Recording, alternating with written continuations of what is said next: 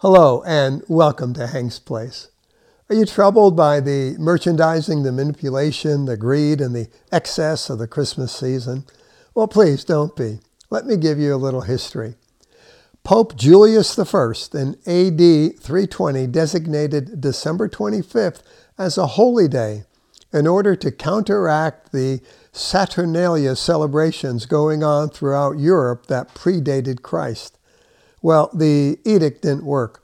People enjoyed their revelry and their celebrations and chose to repent afterwards. Now, let's fast forward to Puritan England with Oliver Cromwell in the 1600s.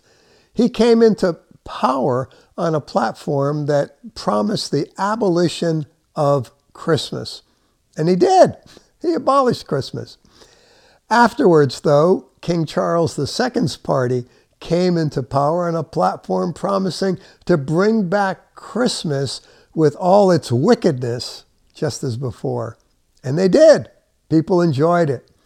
Get this most genuine Christians of the time loathed Christmas. They considered it an instrument of the devil for sin. Well, the pilgrims took off for the New World, landing in Plymouth Rock 1620 they promptly outlawed Christmas. There were no church celebrations, businesses were ordered kept open. Anyone caught celebrating was subject to arrest and fines. And that's the way it was in America for 200 years.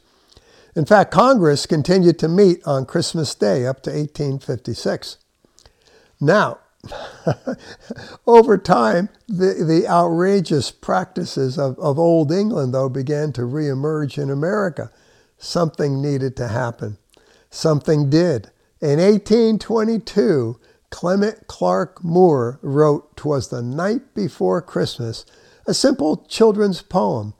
But for the first time, Christmas was seen in America as a joyous holiday for children.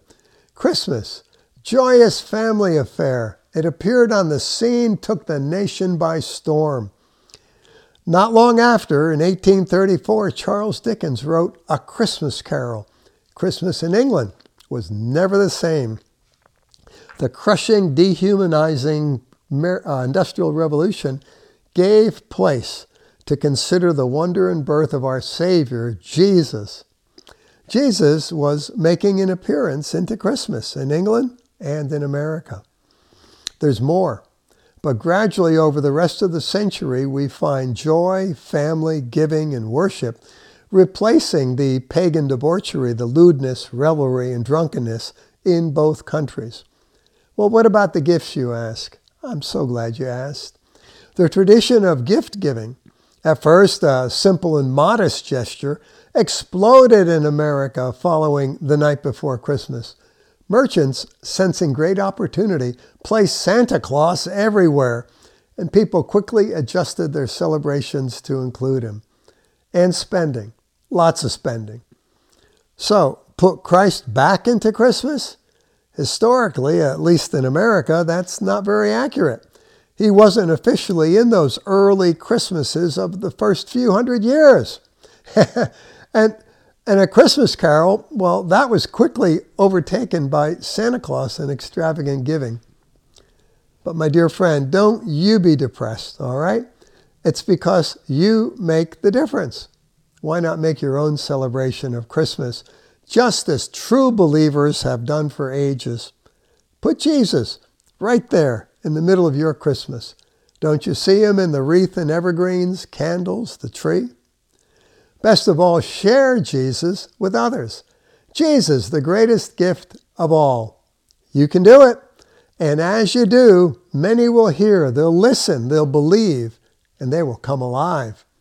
Merry Christmas from Hank's Place.